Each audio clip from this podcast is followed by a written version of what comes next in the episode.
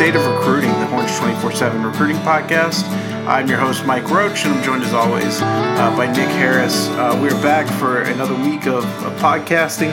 Uh, it's been uh, an interesting week. We're going to get into that and talk about it in a little bit, but first, uh, Nick, how are you doing? Doing pretty good. Uh, same old, same old. Yeah, I've seen on your on your Instagram you've been making some late night drives. What's up with that?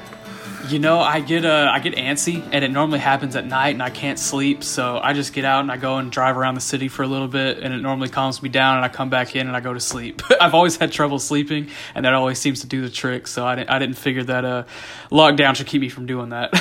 That's interesting. My wife's been making me take her on drives uh, on the weekends, so we've been going out and exploring some Texas back roads in my part of the of the metroplex and kind of seeing what's around. You got a lot of back roads on that part of town. Yeah, we do. Um, last week we went. She's from a small town, really small town, so she's used to that type of thing. Last week we went and drove around Venus and Maypearl and Grandview, and then came back up through Keene and back road all the, all the way through. So uh, I think Matt Step, the great Matt Step, has has recommended me a drive for this weekend out to Palo Pinto in uh, past Mineral Wells. So we're gonna go give that a shot. Um, so there you go. I'll report back next week. Uh, Nick, this is, I feel like this is the week where everybody's broke, their brains broke during the quarantine. Um, and it's kind of, uh, kind of funny. Uh, the the first, the biggest thing uh, earlier this week, I, there was a bit of a freak out moment on the Horns twenty four seven board um, when when it was noticed that Billy Bowman and Ja'Tavion Sanders removed the Texas related things from their social media accounts. Um, as always, you know, I, I, have to check into that sort of thing. Following up with those guys, they kind of laughed at it, didn't understand why it was such a big deal, um, and, and, both affirmed that yes, they are they are very committed, and uh, nothing is changing. But uh, that is the insane world of recruiting we live in. Yeah, it, I, I understand kind of the freak out about it. You know, normally like I would ask a, kid a question about it, but I think the freak out was a little bit too much this week. I understand that if we don't have good news, it doesn't always necessarily mean there's bad news. So uh, yeah, definitely nothing to worry about there uh, right now. That was the biggest thing. Is um, you know I I understand why losing Billy Bowman and Ja'Tavion Sanders would be devastating for some Texas fans. I mean that's your two highest commit, commit commits in the class. It's two really good players, but like you know, I I, I think that this this uh, this quarantine is, is mounting on some people and, and everything is getting magnified in bad news. And, you know, one of the things that I, I er, started out in the week, I hated these people. Now I kind of love them. Um, early in the week, I saw an offer pop up. You know, I'm always looking for offers and things like that on Twitter. And I was like, this doesn't make sense. It was like a quarterback in North Carolina. And I was like, they're not. There's no way they're offering another quarterback uh, right now. And so I start looking, and it was actually retweeted by by one of our competitors who I tend to text him and say, "Hey, this isn't real." Uh, I start looking, and it's a video game. Like the pictures of the guy in it are like a video game player. So it's from NCAA 14. I've been playing, you know, I've been playing NCAA on my PlayStation 3 through this whole deal, so I get it. I've been doing Road to Glory too. But there was a, a new wave of of guys playing Road to Glory and then putting their offers online like they were real, and people were getting caught on them. The Northern Illinois coach got busted on it. Um, you know, I think that uh, schools have started to have some fun with it now. I've started to kind of laugh at it a little bit, but man, it is sure frustrating when I'm going through the timeline looking for real offers. Yeah, it's kind of been populated. There's more accounts now, but the the OG one, I think his name's Patrick Flowers. Uh, it was pretty solid. And Bryan Carrington, he actually retweeted the Texas offer, and they put out a little edit with the Brockermeyer twins. And Tommy Brockermeyer even uh, talked about it on the timeline today. I, I think it's funny. I think it's hilarious. And if people can't understand the joke, then that's just on them. that's what's hilarious is people. I saw everybody on on Twitter going crazy but Oh, I can't believe Bryan Carrington retweeted this. Like he doesn't even know guys, Bryan Carrington's the director of recruiting. He knows every offer that goes out. Like he was re- he was retweeting it because they were they were all having fun with it. Like there's not an offer that goes out that that he or the staff doesn't know about. You know, they wouldn't just retweet it based on nothing. So. I don't know. I'm I'm starting to think people are, are cracking a little bit uh, within the whole the whole pandemic and and maybe it's breaking their brains a little bit. Um, but you guys hang in there. It's uh, it's to be all right. Um, I would like to tell you guys I am to jump on the Periscope tomorrow. Uh, and do a, uh, a happy hour Periscope at 4:30 p.m. Or I'm, I'm saying tomorrow as we're recording this on Thursday night.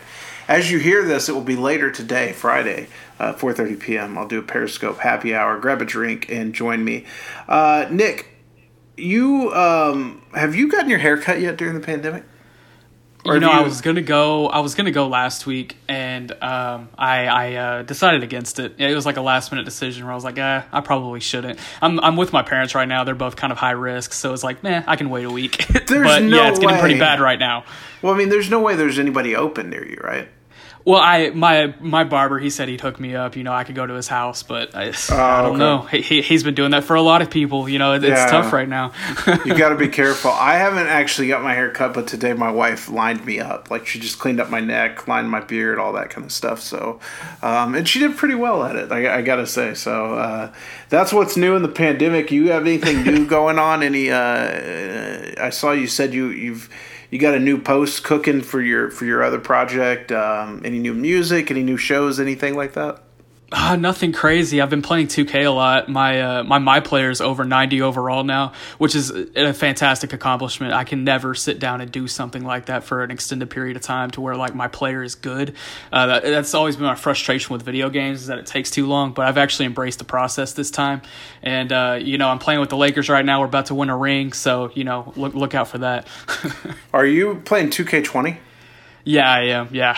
I you know I bought I got twenty because it, it was like on sale in the PlayStation Store one day, and uh, I just haven't enjoyed a 2K game in a while. Like I I really love 2K11. I thought that was like one of my favorite basketball games, but they've changed some things with the animation that's just kind of made it like really hard to to do certain things on the court. I don't know. People. I gonna... will say, I will say, it was more of a video game back then, to where you know it was kind of broad and you know the the casual fan could play. But it's gotten to the point now to where like you almost have to appreciate basketball to a certain level to like the video game, and I think that might be where you run into some issues. yes, as you know, I hate basketball. Uh, despite that, I am going to give you a basketball segment uh, tonight on the podcast. But before we get to that, uh, earlier this week I recorded a po- uh, interview with uh, Hayden Conner, uh, the Texas, the Katy Taylor offensive lineman committed to Texas in this class. he's always a really smart, really intelligent, and fun kid to talk to. So we're going to play that now. One. Joining us now on the state of recruiting is uh, one of the charter members of the 2021 Texas class, um, the biggest member and probably the smartest member. It is uh, Hayden Conner. Uh, Hayden, thanks for joining me today. Thank you for having me. Uh, first question, uh, like I ask everybody, what are you doing to get through the quarantine? Is there anything special you're watching? Uh, new video games? Anything? Anything interesting? not really. I mean, I'm I'm staying on a pretty good schedule. You know, waking up at the same time every day, getting my schoolwork done, and then working out right after lunch. Um, so I've been on a good schedule, and that's kind of been keeping me going. Um, did you guys have weights, or have you had to improvise a little bit on the workout, or how's that going? So I've actually got a bench and squat rack in my garage downstairs. So I've I'm really fortunate on that part. Okay, good good to hear. Um, let me just ask you. Let, us get. I want to get into the academic stuff because to me that's the most uh, the the things you tell me when when we talk about your academic pursuits uh, blow my mind. So um, I, I, that's the most interesting part of you to me is you, you picked Texas because you said that you I mean in part because you were sold on the on the aerospace uh, program they have there Dr. Ja I believe it was.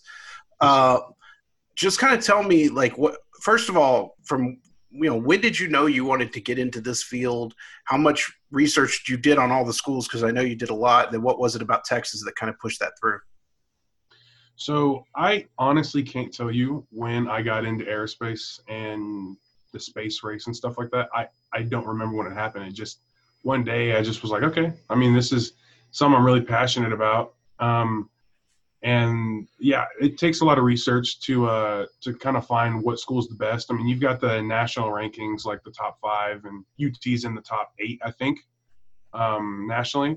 So that was that was a plus. But going to the campuses and seeing the facilities and meeting the professors is a whole nother deal. When I went to UT and I met Dr. Jaw and he told me what he did and what all the other professors do, they all do something completely different. And that's kind of what I like so much is the vast differences between each professors and what they do with their real job outside of school. You're a big guy. I don't know that you're going to fit on a spaceship. Um, what is it you kind of want to do with that degree? I, like, is there a certain job that you've had your eye on? Yeah, um, obviously being an astronaut would be cool, but I am quite large, so that might not work. Um, but I want to get into uh, propulsion engineering is eventually what I want to get into, maybe for SpaceX or NASA. Okay, so that means you're probably good at math, because from what I've learned, you have to be good at math to do those things. Math and physics, yes, sir. Okay, things I am not good at, which is why I'm a writer. Um, Hayden, you uh, you're obviously you've done great in your academics. You're on pace. I, you're, you're set to early enrollee, all right? Yes. Okay, so how's that progress going? Has this uh, has this virus kind of thrown a wrench in any of that, or is everything still going on as planned? You know, I, I honestly think it's kind of helped me a little bit because we're doing all online school now, um, and I'm used to it because I've been doing online school for the past two summers to get ready to graduate early. So, I mean, if if we don't go back to school, then I'm just going to continue to do online school until we go back in August. So, it's not that big of a change for me. I kind of like it. I learn better when I'm by myself and I ask, and then I get to ask questions that I only have problems on. Like in class, you know, you'll have other kids ask questions that you already know the answer to. And that's always been my problem, like sitting through and waiting to ask my questions and stuff like that. And that, that's what I really like about the online school. And it's benefiting for me a lot. Uh, on the field, you did something last summer that it's very hard for recruits to do. You pulled off a, a pretty surprise commitment. Um, I think uh, you know it's usually guys like me were paid to know when things like that are going to happen. And I I remember a phone call waking me up saying Hayden Conner just committed to Texas, um, and I it you know had to, that that was one of two that week that that were surprise commitments along with uh, 2020 signee Andre Carrot. Um, what you know what was it that uh, obviously, I know you're close with Jalen Milroe. Um, I know Texas had been recruiting you for a while. You've been doing your research into them for a while, but kind of walk me back through that process and, and what what went into the decision to do it then. So at the time, I think it was January when I committed around around that time, and I was stuck between UT and Michigan, and it was neck and neck with both of them, and I was because they are both top 10 in aerospace. They both had fantastic football programs, great cities, great coaches. I mean, they were almost they're identical to me, honestly. But the one thing that set it apart was the fact that Jalen was going, and so I kind of I thought for a while I'm like I could go to Michigan and kind of go on my own path, or I could team up with Jalen and build a super team basically and recruit dudes from Texas, like dudes from Texas that are in Texas. And I kind of embrace that, and I want to keep Texas talent in Texas. Um, you guys have, have tweeted it often the the state on your front and your family on your back. Um, is that something you guys came up with? Is that something the staff came up with? How'd that come about? So we went in for their elite day uh, last year, and of course we had the photo shoot and stuff. And they had these little uh, I don't I don't know they were like little papers that were on everyone's gear. And it had it was that thing that I posted with mm-hmm. the family on your back uh, state on your chest. And I love that. You know I, I, took it to my school to Taylor and I hung it up in my locker. Um, and I, I, I really like that saying and I really hope that other dudes will realize that that's the truth um, I came to see you guys once last year. I think you would have preferred I wouldn't have been there. It was a loss to uh, uh, Mayde Creek uh, in a game that I think that you guys, would, if if asked, would say we we should have won that game and and should have played better. Um, and, and, frankly, I walked away going, man, I don't know about Taylor this year. And then you guys went off and ran to the what the regional final of the playoffs. Um, what was maybe the turning point in that season where you guys uh, were able to flip the switch a little bit? I think, you know, we got we got into playoffs and we won that first game and we just got on a roll. Everything was clicking. The offense was finally working good. The defense was lighting up the field every single time. I mean, we had I think a defensive touchdown in every one of our games. It was a full team effort and everything clicked at the right moment. And so I'm really fortunate that happened. But everyone worked really hard for it, and I think that we all deserved it. Uh, your your teammate, your uh, your line mate, I'm assuming one of your best friends, Bryce Foster, is obviously a huge target for a lot of schools. I'm not going to ask you to to maybe tip his hand on where he's going, but I mean, how hard are you guys working on him to get him to Austin? So I'm not working crazy hard on him because I don't want to be too obnoxious. Like, hey, you want to go to UT with me? You know, every day because we have a locker right next to each other. So I don't want to be too obnoxious with it. So that's kind of why I have that uh, paper in my locker with UT. So every time he walks in, he looks right at it, and I don't even have to say anything. But usually I'll say something to him about once every week or so. But I'm not trying to be too pushy. That's probably a good good way to be. You're not going to wear out your welcome that way. I saw Coach Hand yesterday or two days ago made the point of, of tweeting something about uh, a thrower at Texas winning a national championship. Obviously, that's a huge component to to Bryce. Bryce has told me before that he has a great relationship with Coach Hand. Goes back to I think his eighth grade year. One of the first coaches to offer him. Um, obviously, you have a good relationship. Talk about Coach Hand, and I mean, I think we see him through social media, cooking wings and and things like that. But what, what kind of person is he just to connect with one on one? He's awesome. I mean, you can talk to him about anything. You can talk to him about football, family, and then every time that I go to campus, we talk about food every single time because he he knows every restaurant anywhere. And it's the most fascinating thing. So I always love talking to him about that. I connect really well with him. Um, he's just, he's a really awesome guy. And I can't wait to play for him. Uh, you guys have, um, you know, I think you were at most just about every game last year you could be at. Uh, you even, you and Jalen drove to Dallas to take part. That was that your first Red River uh, shootout game? Yes, it was. What was what was that like? Just being in the stands for that? It was crazy it was awesome because I sat right next to the barrier where it was OU and then UT, and so to see different fans and different cultures from different schools was it was it was awesome to see that kind of rivalry. Um, I you know I don't think Texas had the year they wanted to have last year on the field. They they rounded it out and finished well, but um, you know what what's I think that fans tend to be a little more reactionary than recruits, and, and I think after every loss, I get asked, "So was anybody going to decommit?" What is it like being a commit and maybe seeing them in a performance that's not their best, and, and you know how do you kind of keep that balance in your head?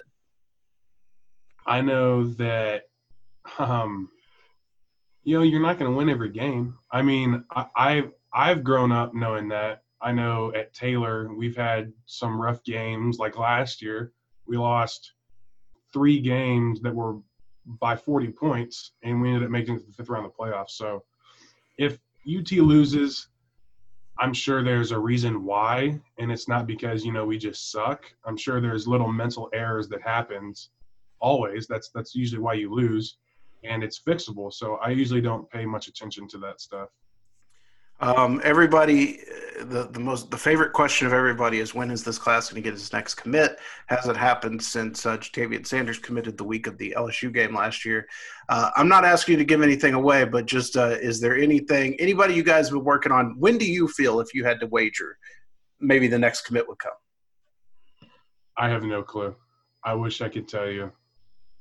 Okay, well that'll uh, well that'll keep everybody going online. I know that uh that's a that's a popular question, but you know those things tend to come out of nowhere, like yours, for instance. Um, uh, you guys, you did a. Um, I, I, actually just wrote something on your commitment video, uh, which was a. Uh, I think it's. Uh, I'll, I'll just admit right now, I'm not like a movie, like a superhero movie guy, so I think it's like Avengers or something. Yes. Um, but uh, is is that just something you're a huge fan of and, and, and wanted to kind of mock or not mock, but uh, at least play off of? Yeah, I'm a huge Marvel nerd. I've watched every movie either on opening day or opening weekend. Um, I'm a huge Iron Man fan. I grew up thinking that I could be Iron Man because he was the one character that you could actually be if you were smart, right? You didn't have super soldier serum or gamma radiation strength. It was intelligence. So I, I, I always liked Iron Man. And then, you know, Thanos, freaking probably one of my most favorite characters um, I really loved Avengers Endgame and Infinity War. Um, so I took something that I really like and merged it with something else that I really like, and I felt like it was um, it was a good choice. Um, I know the coaches have been doing a lot of keeping in contact with you guys over Zoom and FaceTime and all those sorts of things. Um, have you guys been keeping uh, together as a class and, and, maybe getting together the commits and, and, talking over something like that? Yeah, it was weird. We tried to have a, a Zoom meeting, um, but there was something with the compliancy that we couldn't do it. But we text almost every week in our uh, in our group chat, talking to each other. So we're always staying in contact you're about split down the middle. The, the, the, I think there's six in the class, right? So it's you, Jalen, and and Derek in Houston, and, and Billy, Ja'Tavion, and, and Juan up here in Dallas. Um, how do you guys feel you're bonding with those Dallas guys, and and they're bonding with y'all? I think we're doing the best that we can right now. Um, you know, with quarantine and the distance between us, I feel you know we're texting a good amount every week, and we're getting close over the phone. And I just can't wait until we get in person and we're bonding even more. Who's the funniest guy in the class? Derek's pretty funny. Derek's pretty. We had Derek on last week, and he's pretty soft spoken, but I can imagine him being pretty funny behind closed doors. He's a pretty funny guy.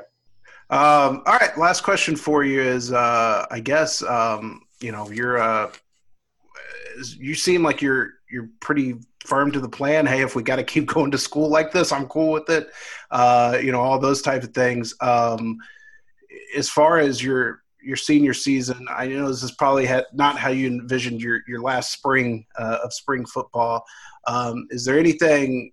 You know, how do you feel you're going to be able to to prepare for the season and, and be ready for the season and your team uh, with all with all this? I don't think it'll affect me personally. I think camaraderie wise for the team, working out in the summer, that'll definitely affect it. I, I, I feel that if everyone does their part on their own, then we should do just fine because I, am I'm, I'm doing work every day. I'm, I haven't stopped and I don't plan on it because I know that there's another lineman in my class or another recruit that's doing the exact same work or another D lineman that might be working harder and I can't let that happen. So I'm always taking mental reps. I'm always watching film. Um, doing whatever I can to be ahead of the game. All right. Well, that is uh, Hayden Conner. Hayden, we thank you for for joining us. And depending on how long this thing goes on, I might have to bring you back sometime in the summer to to update sir. us then. All yes, right. That, thanks, man. I appreciate. And thanks to Hayden Conner for joining us on this week's show. One of the uh, the smartest kids you'll you'll talk to. All right, Nick. Uh, I promised you a basketball segment. You've done a fantastic job tackling basketball recruiting, which is probably something that people will appreciate. Probably something they need. I'm just not going to do it because I don't like the sport and I don't know anything about it. Um, so uh, there's some big developments going on in the world today. Big enough. You know it's big, Nick. If I text you asking you about basketball. Yeah, uh, we have a little group chat, and I think the group chat today has talked more about basketball in the last, I guess, eight or nine hours than we have the entire time we've had the group chat. So yeah, it's it's definitely getting active right now. I'm gonna balance it when I get done here. I'm gonna go edit the podcast while watching a replay of the NHL Winter Classic and just balance it back out.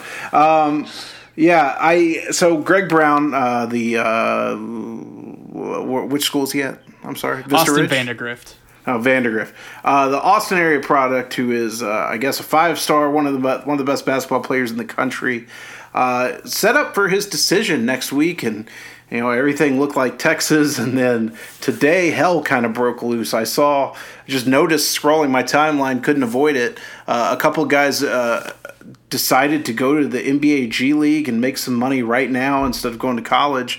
And I uh, that's why I texted Nick was to say, hey, I, I, know you think Texas, but is there any possibility uh, this happened? So Nick, my first question is. was this always on the table for these guys, or, or is this something that recently cleared? I like I, I feel like I haven't heard anybody discuss the possibility of kids going to the G League before this week. Uh, before before this recruiting class, um, there was always the opportunity to go overseas uh, and play in Australia, which has kind of been a popular spot to go play overseas. Um, if you go play in Europe, you have to play, I think, two or three years. So I think that kind of uh, lured kids away from doing that. But with Australia, they could do the one year contracts with kids like R.J. Hampton from Little Elm. He was doing that this season. Uh, but this year was the first year that the G League had uh, had a development program um, that kids coming out of high school could go to. Uh, and if they join the development program, they get a full scholarship, so they can still get their education, uh, and they get a contract. And we're looking at Greg Brown's offer right now, and it's reportedly uh, north of five hundred thousand dollars just to play one year. And you add on top of that endorsements uh, and anything else that would come to you know a high profile basketball player. Um, it's definitely a tempting offer. I mean personally, if it were me and I would I had all these options on the table, I would take the G League offer. I mean, who wouldn't at this point?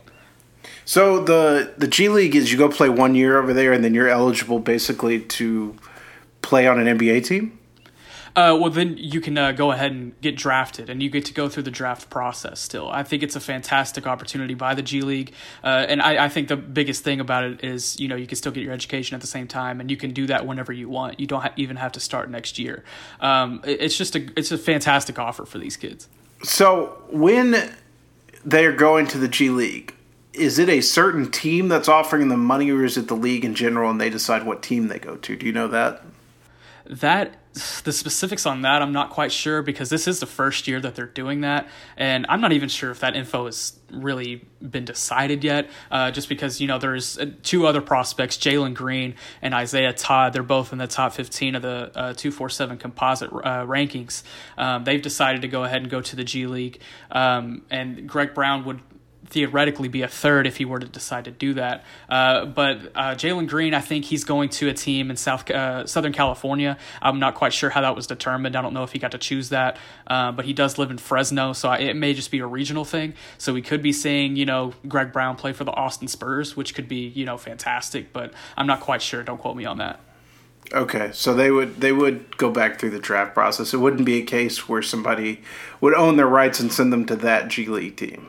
No, no, not necessarily. I think that would cause an incredible imbalance in the fairness of basketball. yeah, yeah, absolutely. Um, I mean, if it's me, I I'm, I'm all for kids getting paid. You know, if they're going to yeah, do work, absolutely. like like go get the money if you can. I mean, it's it's probably going to uh, result in. But you know what? I, I, guess if the leagues are making the offers, it's not a case of no. Not every kid's going to jump because um, I, I, would assume they would have to have a good offer in hand before they uh, before they do it. Uh, wh- I'm sorry, who was reporting the number on on Greg Brown? Um, I can't tell you the exact source. Um, it's just saying per sources according to our two four seven article from Evan Daniels that I'm looking at right now. Okay, um, so Evan, but yeah. Evan had the report, the original report. No, no, no. Okay. Um, I guess what I mean between Greg, you know, Jeff Howe wrote something tonight on our site. What is like? What are the chances that this thing turns and and Texas basically misses out on on one of their biggest prospects? You know, this has always been something that's uh, been in the back of my mind with his recruitment because he has the size, he has the ability to make that leap and do that. Um, and something that I've always kind of found interesting that uh, he promotes his YouTube channel pretty hard on all of his social media accounts. Knowing, you know, the past, uh, the NCAA and kind of their handlings of YouTube accounts in the past, you know, kind of knowing that in the back of his head, I'm sure I th- always thought that was kind of interesting. Um, so this has always just kind of been something that's been in the back of my mind. And as far as the likelihood of it happening next week, you know, looking at today, Thursday, April 16th, when we're recording, it, it's honestly, I, I, can't tell you for sure. If you asked me last week, I would have said Texas for sure. I wouldn't even worry about it. But right now, I think professional, I think that's a, a big time threat. And I think Auburn is just a slight threat at this point if we're talking other schools. Um, but yeah, I, I think it's definitely something we need to think about. I wonder if this is, is this not a case, I guess, of maybe he wasn't even thinking about it until these two kids um, you know, made their decisions. And I, you know, football recruiting circles, I understand how they work. They're small enough. I, basketball recruiting circles, I got to think, have to be smaller, um, just by roster size of teams. Surely these kids talk. I'm. I would guess that, you know, he wasn't probably thinking about this until recently well, typically these kids know each other pretty well. Uh, the way AAU works, normally the top kids in the country are playing with each other by the time they're 15 or 16 years old. I actually saw a picture yesterday of uh, Zion Williamson and Ja Morant, the two leading candidates for Rookie of the Year in the NBA this year. They played on an AAU team for like three years uh, when they were in middle school and high school, and they live they lived on opposite sides of the country. So I, uh, these kids definitely know each other. I think they're definitely influenced by each other's decisions, and I think definitely Jalen Green and uh, Isaiah Todd's decisions this week uh, are definitely weighing on Greg Brown's mind. Uh, he put a graphic out on his Instagram account this afternoon, and it had the five jerseys of the schools that are in his top five, and then it had a G League jersey, and then kind of like a figurative overseas jersey on the uh, on the graphic. So I, I, think both of those options are you know right there, and I, I think he's trying to tell us that it's definitely an option as well. All right. Well, uh, I'm sure you guys are going to have a lot on it next week between you and Jeff. You've been chasing this one down. Um, you know, if if Texas gets him, what kind of impact is that to the team? I, I think it's a fantastic impact. I think he's the difference between making a tournament appearance and making it to the Sweet 16, in my opinion. Uh, and another make or break year for Shaka Smart. I mean, that would be huge for not only the school but the coaching staff um, and being able to lure in some recruits too uh, for this new arena that's going to be uh, built here in the next couple years if they can back that with team success uh, I, greg brown is just a huge huge cornerstone in the future of texas basketball all right. Well, there you have it. Uh, Nick's going to stay on top of the basketball uh, pulse for us, and uh, if we have basketball news, Nick, I'll give you a segment on the show. Um, all right, let's uh, let's move on. We've got coming up next uh, an interview with uh, one of the hottest prospects in the country and a really fun interview. There are probably going to be a little audio quality issues. Uh, Zoom sometimes messes up uh, when we're when we're recording over Wi-Fi, but I think you'll get most of it. It is Shadow Creek linebacker Terrence Cooks. Uh, joining me on the State of Recruiting podcast is one of the hottest linebackers in the country, hottest prospects in the state of Texas. Offers from everywhere. It is Shadow Creek linebacker Terrence Cooks. Terrence, thanks for joining me today. Thank you. I'm glad to be here. Glad to be here. Thank you. I uh, hope you and your family are staying safe during this time. Um, I, will start out by asking you what I ask everybody. Uh, what are you doing to get through the pandemic? Have you found any new TV shows, uh, new video games, anything like that? I mean, uh, I've been really most time you're sleeping, working out. We sleep working out. Actually, I'm watching Naruto. I got on, I got on some anime, watch a little bit anime, trying it out. Uh, reconnecting with old friends. I'm just I'm taking this time to reconnect my family, and also taking the time to break down my recruit, my recruiting. Uh, hopefully by the end of this, I know who my top ten is. Okay. Uh, well, that's something we'll certainly get into. I wanted to ask you about the workout part. Did you have like weights at your house, or have you had to kind of improvise for for what you've had to do? My dad's a personal trainer, so I have. Oh. Uh-huh. He did awesome today. Today, I think for the first time I worked out, I did I did push up circuit 50, 40, 30, 20, 25, uh, all, along with dips 20, 18, 15, 10, along with in bicycles a four four set no five sets of 40. Uh, and then I did some uh, and both of balls, they lay down like this, put your elbow to your head. I did that three times. Uh, then three sets of 20 and some Russian twists. Then I got, at this, probably later today, six, seven, I got, a, I'm going for a jog around like a two mile jog. I'm gonna stop, have stops, do lunges, do lunges, squats, calf raises, dips, do all that, you know. Well, my wife and I have been taking a two mile walk every night with the dog, so that's about as far as I can match you on that. I haven't been doing anything else, but uh, uh, that's good to hear, man. Um, like I said, you know, before all this started, you were on a roll. Uh, I remember Texas offered you back in this in the fall. I really didn't know much about you. Had gone out and seen you a couple times, and, and really liked what I saw, and then all of a sudden after state you just really took off what was it like to get all that attention and and all of a sudden be one of the heavy, most heavy recruited prospects in the country? Uh, I can't lie, Mr. Roger. It was very overwhelming. I mean, I I went from a nobody. I mean, I always people always had potential. I always thought it, hey, they didn't the confidence to back it up. I showed confidence issues. It, it was just times I wanted to quit football. Uh, all of a sudden, I just kept to it. All of a sudden, I just I, I came to the year with Washington. I got Illinois, uh, small schools. Probably by by the end of the year, I had seven seven offers. All of a sudden, January hit, and it's like I'm missing class and Coaches couldn't call down coach all coach all missing classes. It's it's a lot because you. I'm I'm a really I'm a I'm a really I'm an introvert. I'm a shy person. I like to stay to my friends, to myself, and and I have to put on a smile for people who don't know. Like say the same thing every day. It was a lot, but I think the hardest thing is people realize is how to how to remain yourself, how to remain humble. Cause like it's quick to it's quick to go up and be somebody, start being somebody who you're not, trying to be like like people who you look, look up to when you forgot who was there for you and forgot your uh your ideals, your goals, your uh your uh your like in the roots of yourself. I know like it was sometimes I feel like even like I told my friends like when, I first got it, I said I said y'all y'all close friends. If I ever start acting cocky or like acting out of place, y'all tell me so I can go my I don't want to be that type of person who just forgets his friends so I can cocky. And I, actually, some of my friends told me that yesterday. When my homeboy, he, he, he was like, he, he was like, you look cocky. I was like, bro, thank you, bro. I need that. it, it, it just hard not let that get to your head. But one thing about me, I have a support system that it's, it's not hard. It's not hard when I'm, um, when I'm stop working. Mm-hmm. I'm still working as hard as I ever work. It's just it's hard where you like you start putting yourself above people when we, when we have to realize that you're on the same level playing as everybody else and we're all the same in God's eyes. I got to meet your parents uh, at the Texas visit you took, the Elite Day. Awesome people, uh, really, really proud and supportive of you. What? How does it feel to know that you you're going to be able to turn to them and tell them, "Hey, you guys ain't got to pay for college"? Well, man, I love it. I mean, one, one thing about me understand, I, I don't think I will ever pay for college. I have, I'm, I'm a I'm an AP student. I have a four point.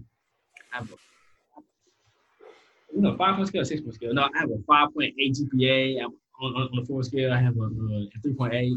I'm smart. I, I, can go to school for free, but it just it's a dream. I mean, it's just all, all the hard days work, the, the tears, the crying, the blood, the bone breaks, all was just for leading up to this. It's amazing. I mean, it was like, look at my mom and tell her like, "Mama, I, I made it," and then the most important thing about me is I'm not really doing this for myself. I mean, I have a little brother who I want to set up a, a, a, guideline for so he can come.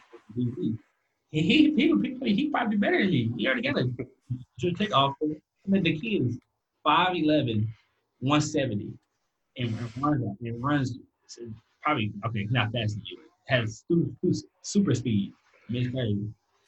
I'll tell you this, and I'm not going to name who they are. I've talked to college coaches who are recruiting you who have said, we got to get Terrence so we got a shot with his little brother in a couple of years. They've said that to me. So it is, is definitely out there. Um, you, Texas offered very early. Um, obviously, they offered under a different coaching staff, but I think they've picked up with you under the new coaching staff uh, pretty well. You, you, you seemed pretty happy when you came off that visit when we saw each other in January. Tell me first of all, like where things stand with you in Texas, and I'd really like to a guy that we're, we're trying to find out more about is Coleman Hutzler. Tell us about Coach Hutzler and what you like about him.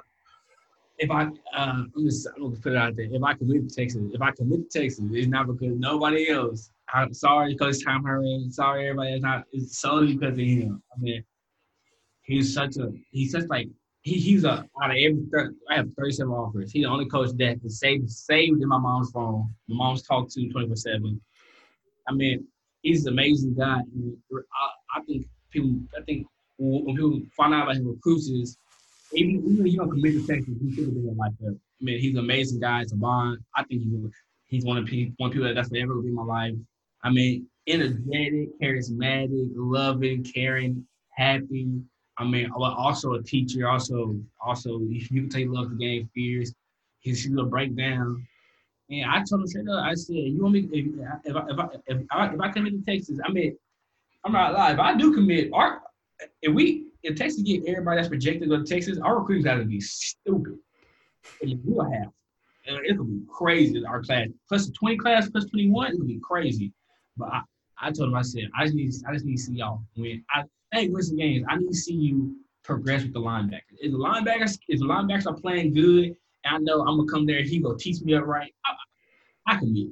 But I'm gonna realize is like the Texans don't got the let's go do. They got linebackers. They they have like proof of linebackers going to the next level. I, I just want to see can that can you coach us some linebackers and make them be better than what they were last year.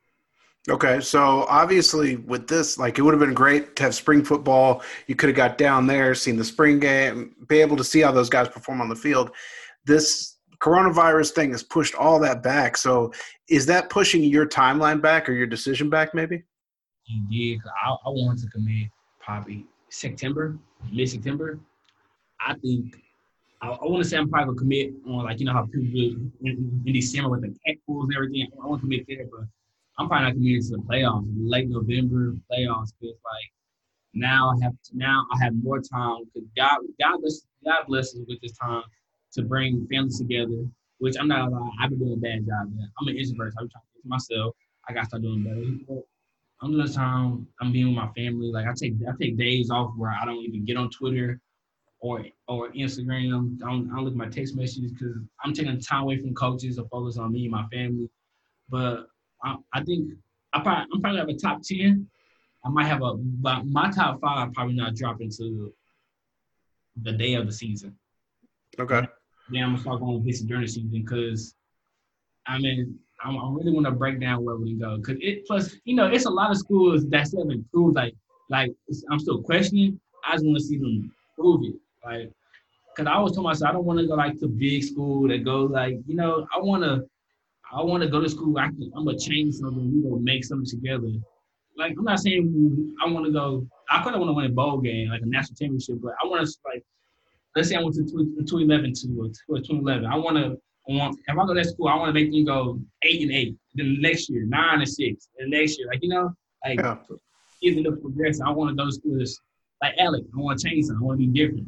I mean, look at Alec. Alec went to VTech. Now he got a steady flow of VTech kids from Houston going there. Mm-hmm. True. Yeah, you got Demetrius and uh, Latrell. So yeah, it's going to be a it's going to be big for for what Virginia Tech's doing. Um, you mentioned Alec; he's your teammate or your, your former teammate. Uh, one of your other former teammates is was on campus at Texas this spring, Xavier Alford. What has he kind of told you about Texas since he's been there? Nothing really. He just told me it's a great, great environment, great, great place. And they feel good. It's fun, girl. But he, but he, all he really told me is I'm committed. Him, him and Milroe, him, and DJ tell me I'm to Texas. Uh, you mentioned them. We had DJ on the on the show last week. We had Milroe the week before. How hard are those guys recruit you? And uh, you know what stands out as them is like I think uh, you know having guys who are actually commits doing the recruiting is a big part of of how you get to build your class. Um, how what stands out about DJ and, and Milroe as recruiters? I mean, DJ, they, are both good friends. I think that that's uh, I think that's why commits take a big effect on who they go to school because uh, I have like like right now I have, I have actually interest in Georgia. I like Georgia a lot, but I don't have nobody from like I don't have any kids that commit to Georgia in my ear talking to me. I like have a have I like Texas a lot, and I have kids within my ear 24 seven telling me about Texas, telling me about the staff, telling me about how Texas gonna do, telling me about the coaches. You know, like, I feel like I feel like when, while most colleges don't recruit well because the commits are not recruited. I mean, it's a recruit. Alec, like like back then, Miro Miro recruits hard, but Alec, Alec, I think when he committed, him and Demetrius, Demetrius got I think five wide receivers in Texas. I think three of them already committed, and he got three more thinking about committing to VTech, just just to play on, alongside of him. Alec and this Alec and the dude from Stafford got, I think three. They got three defensive players from Texas committing there. Like it's just crazy how two dudes, no, and three dudes who was like, I'm gonna be something different. I want to break the norm ends up starting a whole trend, you know. And I'm not, I'm not saying where we're out there, but with Alec and Demetrius recruiting as, as they did, they have a have a, a dominant my class, one class. Uh, we, we, know coaches have been kind of utilizing Facebook, Zoom, or FaceTime and Zoom and all those things. Uh, what schools have been communicating with you the most during this time?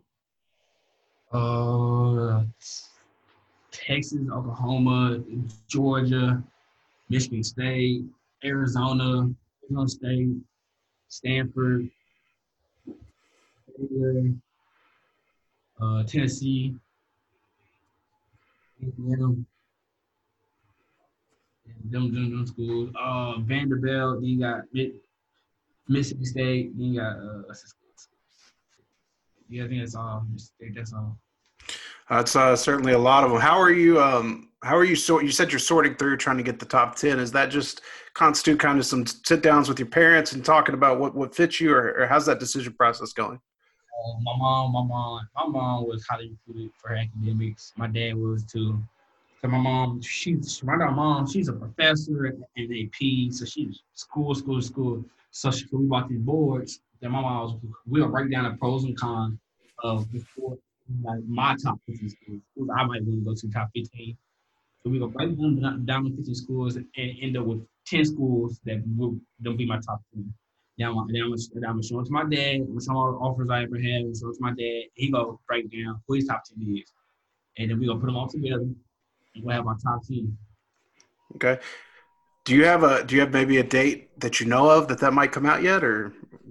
Uh, probably May, May, June. Okay.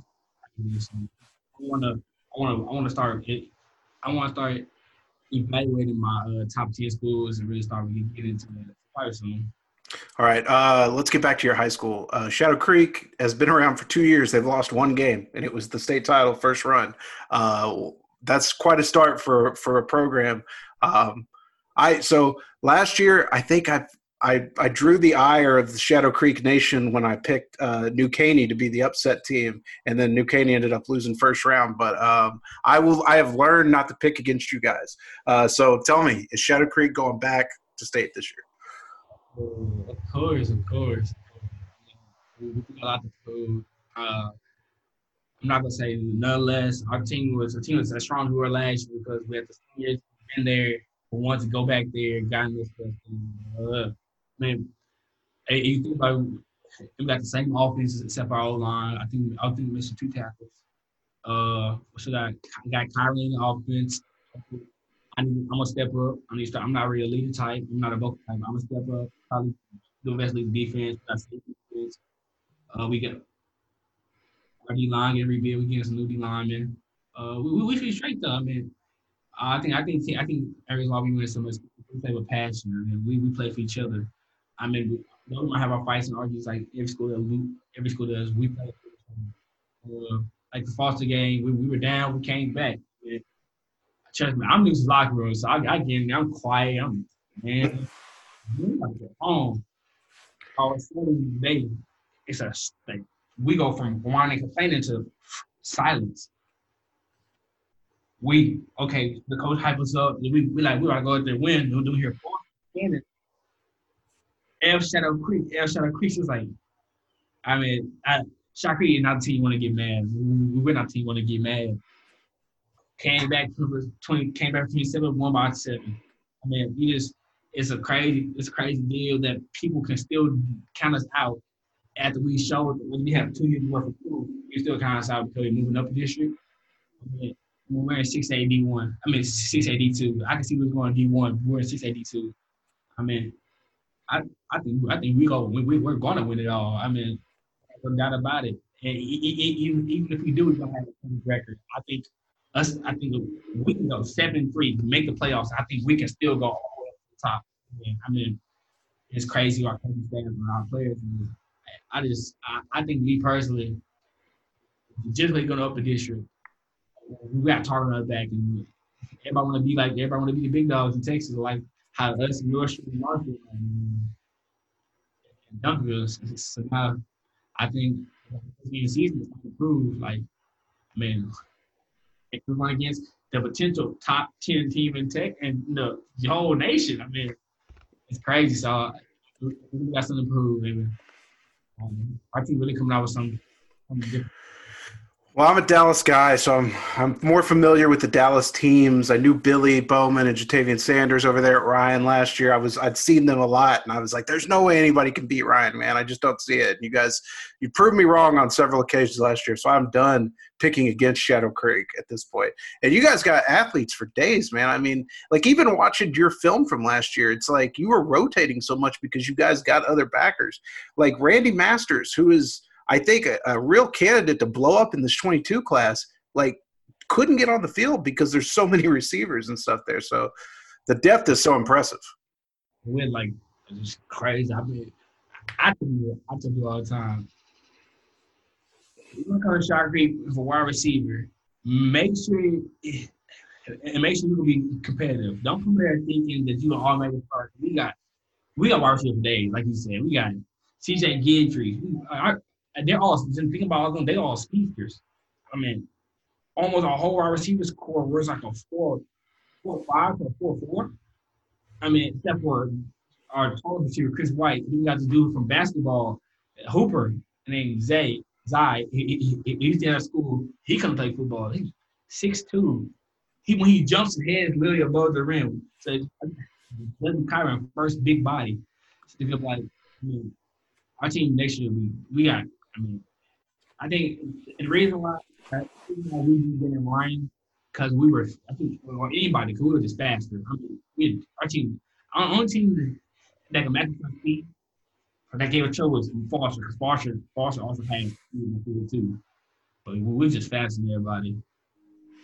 Yep, that was the that was the game I saw last year. Was the Foster regular season game? I drove out for that, and it was it was certainly eye opening. Well, uh, Terrence, man, I appreciate your time, taking some time with us today. Good luck on your on your decision making process. Uh, you're a fan favorite over at Horns twenty four seven, so uh, I wanted to get you on so everybody could hear you. And um, you know, you and I talk quite a bit, so I'm sure I'll be hitting you up at some point in the future when you get that top ten out.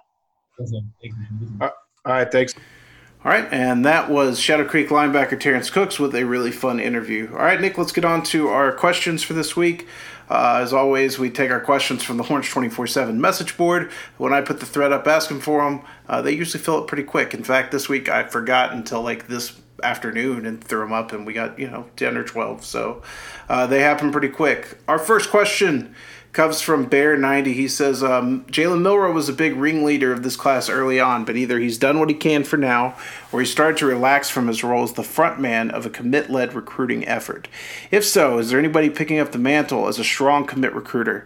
Somewhat surprising when I've read recent articles like the one on Jordan Thomas that none of the current commits or other targets have been in touch at all, except for one brief text from Hayden Conner. Yeah, so um, I think that those guys are still recruiting. I've, I've heard that Jalen Milroe is still recruiting as hard as ever, but I think that, um, in my opinion, I mean, if it were if I were advising that group of commits, I would tell them they need to expand their network a little bit.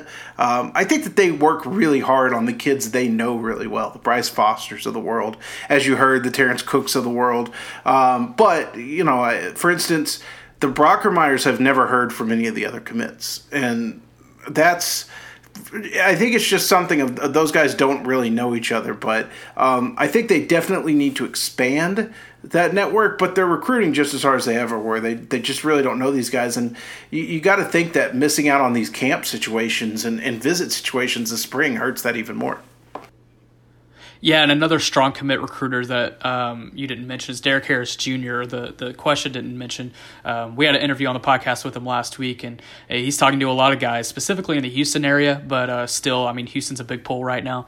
Um, but yeah, they definitely could expand their network and uh, get on some of these kids that we're trying to get in on uh, late right now. Like, because uh, I'm sure a text from Billy Bowman to Deuce Harmon would do wonders right now. yeah, absolutely. Um, and I think we'll get into that, but I think that that's where they're going. I get the sense that Texas is going to try to build a consensus in North Texas in the secondary. So you're talking about all guys who play for flex, basically, uh, flex seven on seven. Uh, you're talking about De- uh, Deuce Harmon, J.D. Coffey, Andrew Mukuba, uh, Ishmael Ibraheem. You know, that's the guys they're going to try to build into this secondary class, and they're going to try to recruit them all together. Um, so yeah, I think that uh, they definitely want to get guys like Billy Bowman involved there. Um, all right, our next question comes from uh, Dalstra. It says, "How does Quinn Ewers stack up against the top quarterback recruits of the past? Uh, does his coach Riley Dodge's connections to UT help at all in his recruitment? This feels like a must-win for Coach Tom Herman." Yeah, I, have said it before. I said it when we did our rankings, and I'm always weary of making these predictions early because once I did it, I went out on a limb for a guy, and he got worse uh, as high school went along. I, Nick, you remember Shawn Robinson, right? I do. I do. So I don't know if you ever saw Shawn Robinson in his sophomore year at Guyer. I was convinced he was the next. I, I, called him the best prep player or the best prep quarterback since Andrew Luck to come out of Texas. He was that good his sophomore year. And uh, injuries and, and other things just kind of derailed his career a little bit. And um, he never quite got back to what he was that sophomore year. So I'm always weary of uh, or wary of, of trying to crown a guy too early. That said, I think Ewers has a chance to be the best quarterback to ever come out of Texas, and that's saying a lot. Um, but when you look at his ranking, there's a chance Quinn Ewers is the number one player in the country, um, and no quarterback in Texas has ever done that since Vince Young. Um, so I think he could definitely match that. Um, as far as the modern recruiting era, yeah, I, I don't think that Riley Dodge's connections help a lot. Um, if you want to talk about Riley Dodge connections. Um, sure, you know, he worked at Texas at one point. Well, Auburn's recruiting Quinn Ewers pretty hard, and Riley Dodge is very close with Chad Morris, their offensive coordinator. Um, there's other schools involved in the mix here that, uh, you know, Oklahoma's had, had uh, has some ties to, to Riley Dodge and um, has recruited some of his kids as well. So I think that I, I don't think that they're going to get help on that front. Um, and, and yeah, it absolutely is a must win for Tom Herman. Was Matthew Stafford was he a number one overall? Uh, you know what? He may have been. Um, you know what? No, I don't think so though. Because when I did, I remember I wrote. Uh, I wrote that um, that thing on on his historical ranking, and I researched back uh, over the years. Let's see. I'll let you get to it while I answer this question. But uh, I personally, you know, I don't have much of a foundation. I've only been covering this for about six years. The only comparison I can give him to is Kyler Murray in his sophomore season, and Quinn Ewers' sophomore season, season is way better in my opinion. I just think Kyler had better guys around him, um, but Quinn could be a monster here in the next two years for Southlake Carroll, and he's going to be a huge prospect for whoever can land him in the 22 class. Uh, Matthew Stafford, we had us in the composite as sixth overall in the country, so he's up there. He's close. Gotcha. Uh, close to matching that. But you're talking about very hallowed company. Matthew Stafford, Vince Young. You know, that's kind of about it. Um, he, he's he's way up there as far as uh, where he can land. Um, all right. Next question from uh, Anson Horn says uh, Hank South, who is over at our Bama side, a good friend of ours, uh, sounds confident that Alabama can flip Jalen Milroe. If that happens and the kid from Coppell goes to LSU, I'm guessing he's talking about Garrett Nussmeier, who's actually from Flower Mound. Uh, do you think UT doesn't sign a quarterback and goes in all in on Ewers? I don't.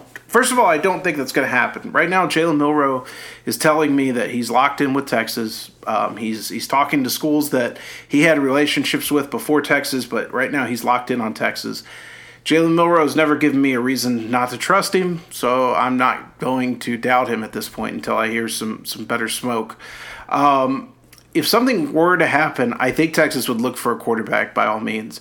I just don't think you can go a year and skip at quarterback and we're going to talk about that. I think somebody has a question, uh, kind of about that a little later, but we're going to get into why that is. Yeah, yeah, I agree 100%. It's hard to go an entire recruiting class um, and not grab a quarterback, especially with the, you know, possibility that Ja'Quinden Jackson could be moved, and then you're only looking at really two quarterbacks um, for the following season. So uh, I, I think they definitely are going to have to take someone this year. All right, next question from Waterboy. Who is the uncommitted recruit that the current dead period helps the most with? And who is the one committed recruit that the current dead period hurts the most with? Um, I think the uncommitted recruit that it helps the most with, I'm going to say, I think it's helped him with a couple of guys, but the biggest one that I want to say, I'm going to say Andrew Mukuba, the safety from Austin LBJ, who before the dead period uh, was a little bit down on Texas. They thought that, thought they offered a little late. Um, since that time, Texas has really been able to build a strong relationship with him um, during this dead period, and and I think that um, I think he's probably one of the guys I would circle to be, you know, this has helped him. Uh, the one that it hurts him the most with, I would I don't know that it necessarily hurts the recruitment. I would say JoJo Earle just because they built that momentum right before and then weren't able I mean all they've been able to do is really talk to him since then. I think they would love to get JoJo Earle on campus. I think they would love to get the Brockermeyers on campus. They really wanted to show those guys spring ball what they were looking at offensively. Um, basically anybody who's looking for production, that's who it's going to hurt. I'm going to go with Camar Wheaton on who it probably helps the most. Um, Texas got him in right before the uh, dead period got put into effect. So, uh, I mean, that was his last visit. And we don't get to talk to Camar much. He's not a man of many words, but I, am sure it helped that recruitment a lot and getting Texas back in the back in the fold. Um, but probably who it hurts the most with. Um, That's a tough one. You know, I'm I'm gonna say this and don't be you know too scared about it, but I think Terrence Cooks it maybe hurts just a little because Texas was huge, or Terrence Cooks was huge on Texas right before this dead period, um, and then now he's not to be able to visit. He's gonna you know be able to sit on you know all of his options a little bit longer. Um, so that that might be a kid that it maybe hurts. I don't know if it's the most. That's just one that really comes to mind right now. Yeah, you know, Terrence talked about in our interview that he uh, loves everything about Texas, loves Coleman Hutzler, but really wanted to see some improvement from the linebackers. So, like I said, anybody that wants to see production, being you know not being able to show that in spring football, it, it does hurt. Um, next question from uh, Longhorn 1969: If the football season is pushed back to January for next season, do you think 100% of signings will be required during the early signing period? I don't have any idea what they're going to do. I think if they push everything back to January, they're going to have to push the signing period as well. Um, it's just they're just going to have to. I mean, there's too many things that happen as far as coaching changes and things like that. Uh, it's going to be a moving target. I don't even want to begin to speculate on on what it might be because it's going to be incredibly complicated. But yeah, I think if they move the season, they're going to have to move the signing period. Yeah, if they don't, that'd be like one of the most unfair things that the NCAA has ever done. And I'll just let you sit with that statement.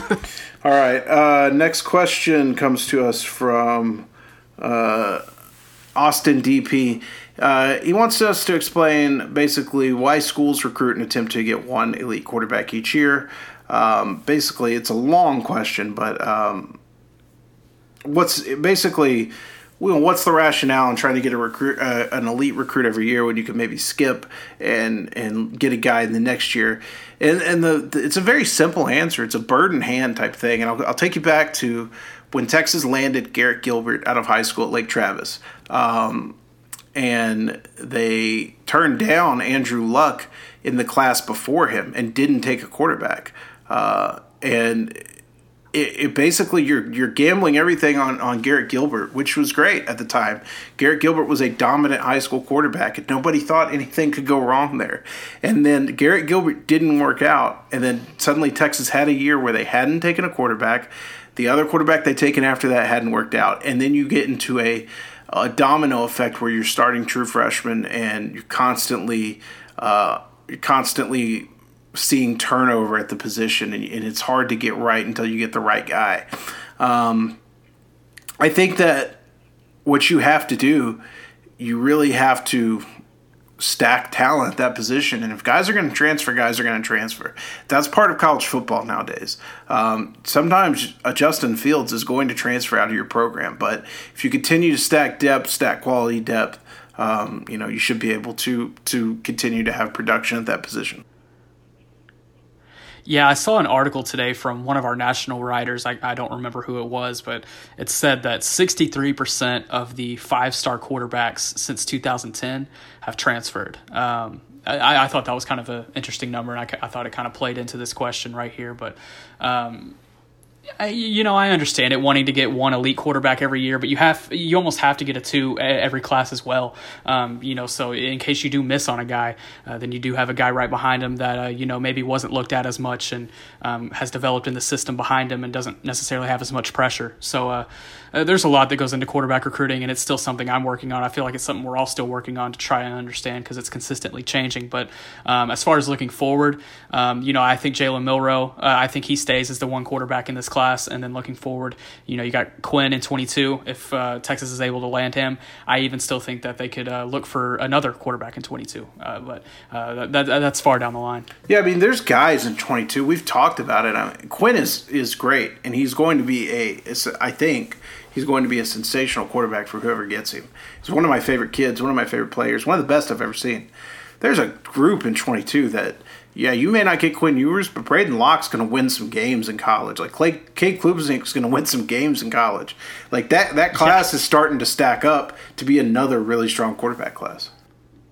Yeah, you also got Garrett Rangel from Frisco Lone Star. Conner Weigman just added a um, uh, Baylor offer uh, from Bridgeland High School out in the Cypress area. So there's so many 22 quarterbacks. It seems like every other week I'm finding another one. I'm just like, wow, where is this kid going to end up? There's not that much room left. yeah, you're going to have to tell me about this Trevor Lawrence you found. Oh yeah, yeah. We'll have to talk about that off the air. I'm going to keep that really low right now. All right. Our next question from Dieselhorn28. Uh, given that uh, Ja'Tavion Sanders is part of this class in Texas recruiting Clayton Smith for the same position, would they take both? Um, man, this question and Dieselhorn28, if you're listening, this is not intended to be like a a criticism of your question. I I remember following Texas recruiting during the mid 2000s when Mack Brown could not miss. Texas was winning just about everything. And nobody asked these questions because they understood that as an elite program, yeah, you can take multiple elite guys at, at the same position and let them sort it out. Um, man, what the last decade has kind of done to that that psyche, it, it just, I yeah, absolutely. They want pass rushers. Ja'Tavion Sanders is one of the best pass rushers in the state. Uh, Clayton Smith had 20 sacks last year. He can get after the, the quarterback. Um, they need them because the staff has previously recruited a bunch of four eyes and guys who, who aren't natural edge rushers. They've got to stock up there, and they can't just take one. You know, they've got to take as many as they can. Yeah, for sure. I, I mean, we kind of saw that a little bit with the 18 class. They were able they were able to hit on pretty much everyone that they wanted. And if you go back and look at that 18 class, there's a lot of elite guys that are still trying to sort it out. So. Um, yeah, you can take multiple elite guys. I don't. I don't think that's necessarily a uh, something they would turn down. Yeah, absolutely. If they want in, I mean, yeah, let them. You know, we'll figure it out when they get there. Um, our next question from uh, JF one zero three five seven. Uh, what in-state and out-of-state secondary targets are, are Texas pushing hard? Uh, the easy answers seem like Coffey, uh, Washington, and Ibraheem because they're in-state, but there aren't a ton of in-state secondary talent in Texas. It seems. Um, yeah, I, I, would say this is a down year in the secondary uh, for the state of Texas. State of Texas is is typically uh, one of the best at producing defensive backs, and it's just not this year. It's just not as strong. Um, I, like I said, I think they're going to focus on the North Texas area. I think they're really focused in on uh, J.D. Coffey, Ishmael Ibraheem, Andrew Mukuba, who's in Austin, but he plays with flex seven on seven, so I'm going to include him. Uh, newly offered Deuce Harmon, like those are the guys they're they're really pushing for. I think right now, uh, Isaiah Nwokobia would be in that group as well. Um, in the defensive back. As far as out of state, look, there are a couple of out of state guys I think that Texas feels they can get a shot with, and most of them are in California. Uh, Jalen Davies, the, the cornerback from Mater Dei, um, cut Texas into his top seven. I think that, you know, USC is obviously always competition for a Mater Dei kid, but if he doesn't end up at USC or Ohio State, Texas feels they have a shot. I've heard Ceyair Wright wants to go out of state, uh, get out of California. I think that Notre Dame looms really large there, but I think Texas could be in it. Um, you know, it, it, really hurt Texas that they that Ceyair Wright was planning to come in on a trip the weekend coronavirus uh, shutdown began. Um, Jameer Johnson from, from Pasadena, California, is another guy that just cut Texas into his group. So there, there's some guys out there. Um, I think it's just good to see how shake, things shake out when people could take visits and uh, and see what happens. Yeah, and there's even a couple of guys on the East Coast. Um, I, I, know we don't really, I know Texas doesn't really have a great shot with Tony Grimes, but uh, he's there. You got Philip Riley from Florida who cut Texas into his top schools list. Um, but kind of looking at the in-state uh, pick this year. You know, I, I think the in-state guys are just as good this year as um, uh, they were in 19. Uh, that may be an unpopular opinion, but Ishmael Ibraheem is a solid corner. Deuce Harmon's one of the uh, best corners in the state. Um, I know Latrell McCutcheon is not a Texas target right now, but Latrell McCutcheon's another great one in-state. Um, I know the 22 class is probably one of the more heavy defensive back uh, classes that the state of Texas has seen in a long time, and I don't know if maybe that was influencing in, in this question here, but um, I, I, think the 21 still has a solid in-state group. It's solid. It's just not as spectacular as usual, in my opinion. And I think that they know that they've got a stacked 22 group, and I think they're gonna, you know, where they can, they'll save room and, and save those ships. Uh, our next question from NT Jones 1484: Any new offers that might turn into a potential commitment? uh, any major shifts that may help or hurt. I know everybody wants a commitment. Uh, I wish I could snap my fingers and make one happen for you. Um, I will say that Jaden Williams from South Oak Cliff is making his decision on May 1st. And right now, I would bet Texas. So it could be one as, as quickly as May 1st. Outside of that, don't know a lot of other things that are that are necessarily imminent, but have started to hear some some interesting uh, interesting names mentioned and um, some some bumps on things. So I will, uh, as I dig into those, I'll be able to report them once I find out more. I would be shocked if we're sitting here a month from now we don't have another commitment. Yeah, I mean yeah, I, I get that, but you also have to think, like, you could have said that a couple months ago, and, and that would be the case. Like, they haven't had one since September, so um, I think I think some things will start to shake out, and I think they'll have at least one. Um, all right, our last question from Charles Daniels. He has uh, he said he has one real question and two silly ones. Um, is there anything that could happen in this class more devastating than a Milroe decommitment? yeah, I mean, um, like, I, I, guess you're asking realistic. I was gonna say like, yeah, like Tommy Brockermeyer going to A and M, that would be pretty devastating, but that's never, never, literally never gonna happen. Um, I, I. I really love Milroe. He's a huge part of this class. Quarterback's always important, man. I would really hate to lose Ja'Tavion Sanders. Like he's just so good. I I it's not often you get pass rushers like him. I think that would potentially be bad. Yeah, I was about to say losing either of those Ryan guys would be super super tough. Though, uh, in my in my opinion, those guys are the foundation of this class, and the Milroe comes right in at three. No disrespect on any of those guys, but that's just kind of how I look at it. I mean, those two guys are projected to be five stars here a year from now, um, and those two guys can get it done on uh, both sides of the ball, and they've shown that with Ryan. So. Um, I, I think losing either of those guys would hurt tremendously. Um, he also asks, "Have you ever been told you look like someone famous? Uh, if so, who was it?" Uh, I usually get I usually get called like any fat bearded guy um, is me, uh, like a Zach Galifianakis type of thing. Um, you know, if you're fat and have a beard, it's you've probably been pointed out that you look like me. Yeah, you know, I get the occasional Tom Cruise and Jason Momoa. I'm just playing. I, have never gotten a celebrity look alike. Jason Momoa. Um, what is your cell phone wallpaper? Uh, it depends. The so the lock screen is a picture of my wife um, holding our dog. Uh, when he was a puppy, like the first time we picked him up, um, we had just put down our other dog. It was like the worst week of our lives. And then we went and found this other dog and we picked him up, and she's very happy. And I'll never get rid of that picture probably uh, because of what that moment meant. And then um, when it's unlocked, it's just another picture of my wife and I. So pretty boring. That's cute. uh, mine, um, I, I've actually had the same one for about seven months now, which is a record. I, am normally changing them like every month, it seems like. But uh, it's actually a picture from the Rockwall and Highland Park game last year of uh, Jaxon Smith-Njigba and Chandler Morris kind of dapping up each other at the uh, at the 50 yard line before the coin toss. And in the picture, you can kind of see me uh, videoing that moment happening. And I just thought that was kind of cool because that, that, was the second game that I did last year. Uh, and last year was a big turning point for me and my coverage uh, and everything. So I kind of look at that game as, you know, the beginning of, you know, everything that's happened in the past eight months of my career. So I, I, am going to try to keep that as long as I can until it's just completely irrelevant. it's not a picture of the baby. No, it's not. Not not at all. okay. All right, that's going to do it for for questions. Uh, before we get out of here, uh, Nick, you have anything else you want to add? Uh, no, nothing else. Just uh, about a week from now, we'll be uh, hot on the Greg Brown recruitment trail, and hopefully, we'll have more news about where he stands professionally. And the NFL draft is next week. We get to watch something that, while it is not a live sport, it's going to be the closest thing we get for a bit. So, how is that going to work? Uh, it sounds like they're going to do Zoom draft uh, from everybody's GM's home, which I've seen some pictures. I'm not impressed with, with some of the setups. Like I've got a better setup than some of the GMs I've seen uh, working at home. Uh, I yeah, it's gonna be weird. It's gonna be weird with like no people booing Goodell at the podium. I don't know, but they're to be doing something sports related, so I'm to watch it.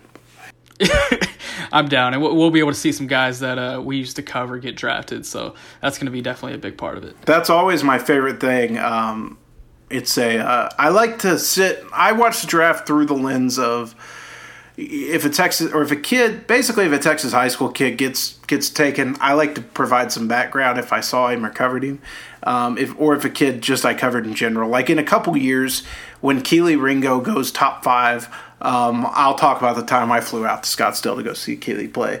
But uh, what I really like to do, and this was actually something my your my predecessor EJ Holland started, and I, I tried to follow in, is anytime a kid gets drafted, I'll just search my name with his and go back to see the first time I tweeted about him, and um, it, it, makes for some fun. So like when Jeff Okudah goes top ten, you'll see my tweet from Jeff's sophomore year where I was like, "Hey, this Okudah kid." Might have a future. So uh, I'm excited to see where Jalen Reagor goes. I, I think he's going to be a threat for whoever can land him. Oh, I, yeah. I just I never really thought that he would make it this far, and that's nothing against Reagor. He was fantastic at Waxahachie, and he did his thing at TCU. But he's he could be a first round draft pick. I, I think that's just insane. He should be. He's a freak show who got handcuffed by the TCU offense this year, um, and that's and that's a huge shame. Uh, but so we'll. Um, I guess we're gonna have to record after. We'll record after the first round because I'm not missing the first round. Um, fun fact, Nick: since the 2005 draft, I have never missed a pick in the draft. I've watched all a seven pick, rounds, like an entire first round. Oh, I see what you're saying. No, okay. no, no. I've I've watched all seven rounds, every pick, for 15 years. Oh, so you're a big draft guy. Big I'm draft a, guy in the chat over here. I'm a huge draft guy. My wife knows the deal. Like draft weekend means like you go in the room and you watch Downton Abbey or whatever it is you do. Um, I'm going to be in here for three days. So um, That's actually kind of hilarious you bring that up. My parents are not big sports fans. I kind of grew up in a household where I was just the only one, and they would always give me hell for watching a draft. And there was like an SNL skit, I think, like three or four years ago, and every time a draft comes around, they just send me that skit, and it's just basically laughing at someone who's watching a draft. And if you don't get it, you don't get it. That, that's that's just all I can say. I mean, I think it's a big reason why we like recruiting. I, you know, player acquisition and the evaluation; those are all very fascinating things, and they, they fit into recruiting the same way they do in the NFL draft. For us at twenty four seven, the draft's kind of our report card. You know, when we rank a guy number one in the country, Bryce Young last year, number one in the country. Hopefully, in three or four years, you know, he's the number one pick, and if he is, that validates our ranking of him. So yeah, absolutely. Um, so yeah, that'll be you know a lot of fun. Bill Burr did a great joke on on people who watch the draft, um, basically making fun of them, but I don't care. Uh, all right, we're gonna get out of here so I can start to edit the show and put it up. Uh, thanks for joining me, Nick. Thanks for the basketball segment, I guess. Uh, sickly. um, thank you to everybody who listens. Uh, we hope we're bringing you some entertainment during the quarantine. Uh, check back in with us next week. I'll do open mic on Tuesday. I think I have Greg Powers uh, from Next Level Athlete and Dave Campbell's Texas Football joining me on that one. Uh, and then Nick and I will be back next Friday to answer your questions. Uh, please subscribe. Uh, review, rate, all those good things. Smash that subscribe button. Uh, we are available on every podcast platform. Google Play is now available on, on Apple devices, uh, so please take advantage of that. And uh, we thank you guys again. We'll see you next week.